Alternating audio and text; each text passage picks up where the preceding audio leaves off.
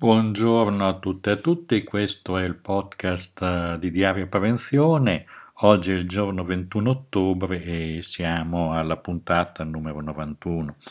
E questa è una puntata di un podcast rapido eh, per dare ancora una volta una notizia tragica. Un giovane operaio della logistica, un giovane ghanese, Yahya Yafa, di, del Ghana, proveniente dal Ghana, abitante a Ferrara, lavoratore diciamo in somministrazione, in, presente nell'interporto da tre giorni, è stato schiacciato da un camion eh, nelle fasi di caricamento eh, per una serie di procedure e di errori verosimilmente sbagliati. Ancora una volta una giovane vita viene praticamente annullata in modo straziante, eh, schiacciato tra un muro e il, e il, retro, e il retro di un camion. Diciamo queste cose perché non ci sono, non, non ci sono commenti. Vogliamo soltanto dire che apriamo questo podcast per l'appunto per eh, continuare continuiamo questo podcast appunto andando a vedere cosa succede nel campo dei provvedimenti che sono stati presi per contro questa dilagare di infortuni che abbiamo detto sempre uguali, cioè nel senso che si ripetono in particolare in alcuni comparti come la logistica. E qui non è tanto un tema soltanto di gestione della sicurezza, c'è un sistema complesso di concause che vanno decostruite. E questo lavoratore, poveretto in pace l'anima sua, aveva tre giorni di attività lavorativa, non conosceva probabilmente le, le procedure, ma neanche il camionista le proced- conosceva le procedure. Cioè sostanzialmente all'interporto, se c'è qualcosa eh, da andare a verificare sono per l'appunto se il sistema di valutazione e gestione dei rischi sono diventate procedure trasmesse, conosciute, di cui tutti gli operatori sono stati resi edotti perché nel campo della logistica ormai sono troppe le situazioni drammatiche di questo tipo e non possiamo, non si possono ripetere. Certo, andiamo a vedere poi dal punto, parliamo dicevo questo podcast perché è un post drammatico, di una situazione drammatica eh, che però si ripete in continuità. Qualche settimana fa è morta una lavoratrice che era te- da tempo in ospedale in, in, coma perché era stata travolta dai pallets di una, un magazzino che si era evidentemente ribaltati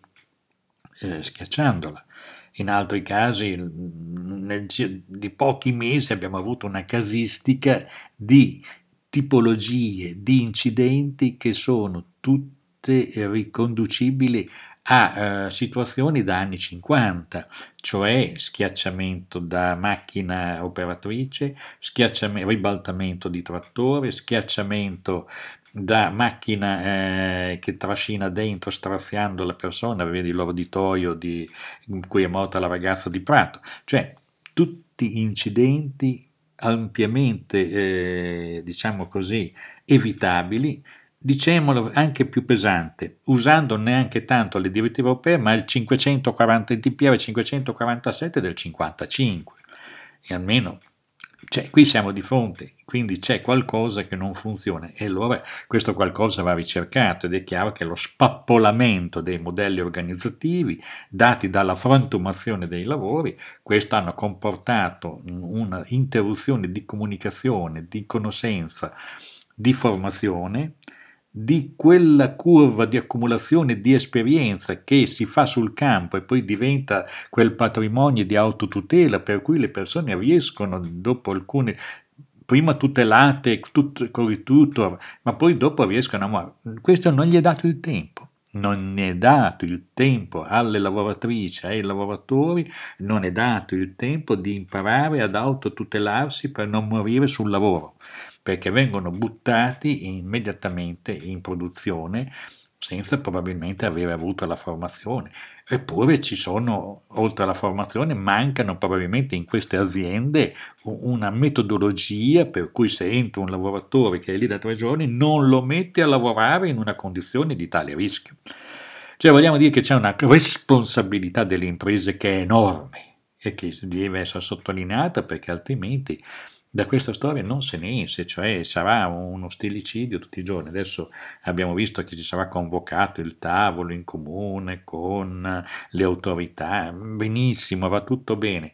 però bisogna uscire da questa situazione con eh, una serie di provvedimenti che siano strutturati, stabili, ben definiti.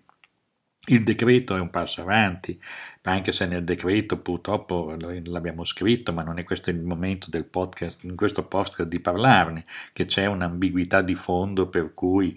alcune cose eh, stonano, ma però questo lo rimediamo, non, non ne parliamo. Diciamo sostanzialmente che eh, bisogna effettivamente che ci sia un cambio di passo, una svolta profonda, perché altrimenti non si può continuare a vivere in questa situazione. Andiamo a vedere solo, eh, invitando alla lettura, un articolo sul decreto eh, sulla sicurezza sul lavoro, un decreto d'urgenza, le prime note sui provvedimenti su salute e sicurezza sul lavoro eh, di Mauro Vagliani. Mauro Vagliani è stato dirigente di un servizio ampio di medicina del lavoro in Toscana, in quel di Empoli, e ha fatto praticamente un'analisi sia del testo sia anche di tutta la complessità in cui cala questo decreto dove ci sono molte illusioni, cioè quella che facendo una struttura eh, forte, concentralizzata sull'Ispettorato Nazionale del Lavoro si riesca a contenere. Io noi ce lo auguriamo che questa forse sia la scelta, ma c'è un problema di presenza di conoscenza territoriale e di specializzazione territoriale, per cui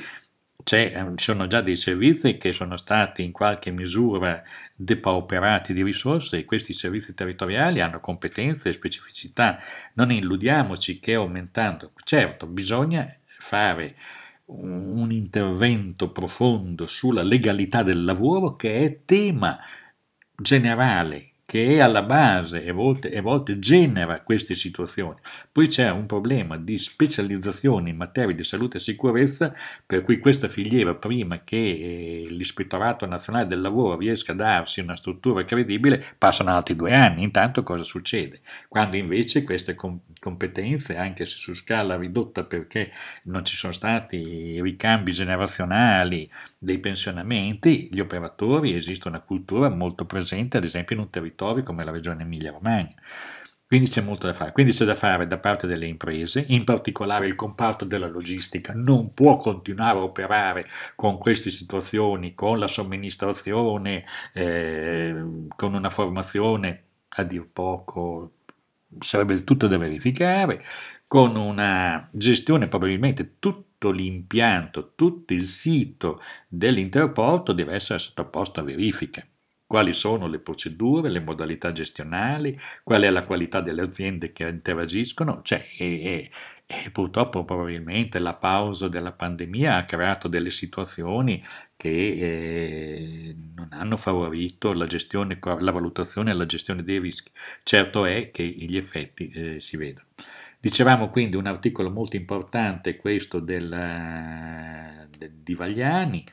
Altri articoli seguiranno, noi abbiamo aperto uno spazio per rafforzare, diciamo così, questo dibattito in modo tale che tutte le procedure e procedimenti di trasformazione anche dei modelli organizzativi, del ruolo che lo Stato ha nell'intervenire verso le aziende perché siano conformi, che siano capaci di gestire la sicurezza e eh, intervenga sanzionando quelle che invece giocano al massimo ribasso, sia negli investimenti minimi per gestire la sicurezza, che giocano al massimo ribasso per l'appunto anche nella formazione del personale. Quindi qui c'è molto da fare. È evidente che noi pensiamo che su questa tematica, oltre all'allarme e al dare dei provvedimenti che siano una risposta per anche placare in qualche modo la rabbia che sta avvenendo tra i lavoratori per queste situazioni ci sia anche una lungimiranza per capire che solo un sistema integrato di servizi territoriali delle ASL che hanno qui maturato una grossa esperienza e la presenza, la compresenza dell'ispettorato del lavoro può diventare una simbiosi eh, molto efficace. Certo è che bisogna sia chiaro a chi è posta in capo tutta la materia, perché eh, diversamente siamo stati troppi anni con 19 regioni che hanno fatto 19 cose diverse in materia di salute e sicurezza. Questo non può più essere, ma non può neanche essere una struttura ossificata, centralizzata, diretta tramite circolari, perché questo, anche questo non potrebbe funzionare. Quindi grande attenzione, grande attenzione, perché purtroppo ogni giorno che passa eh, è un giorno in cui si verificano queste tragedie. Queste tragedie bisogna riuscire a porre un argine, non sarà nell'immediato, ci vuole tempo, ma bisogna che questo tempo non venga sprecato. Noi chiudiamo questo podcast eh, molto dato anche da questa tragedia eh, che avviene da dove viviamo noi, cioè dove, dove viene fatto diario prevenzione, che in quel di Bologna e pensiamo che si debba veramente aprire una discussione seria e che non, anche per le organizzazioni sindacali di non prendere anche i provvedimenti come oro colato, questi provvedimenti vanno ragionati perché dentro di essi si aprono delle contraddizioni per quello che può essere la partecipazione e il contributo dei lavoratori, dei rappresentanti dei lavoratori per la sicurezza, dei rappresentanti territoriali. Quindi c'è un problema veramente di costruire un sistema efficace che eh, oltre all'immagine di efficienza sia anche efficace nel produrre risultati in materia di sicurezza. Vi ringraziamo per l'attenzione per questo podcast veloce, purtroppo segnato da un evento tragico e speriamo di avere migliori notizie nei prossimi podcast. Grazie e a risentirci.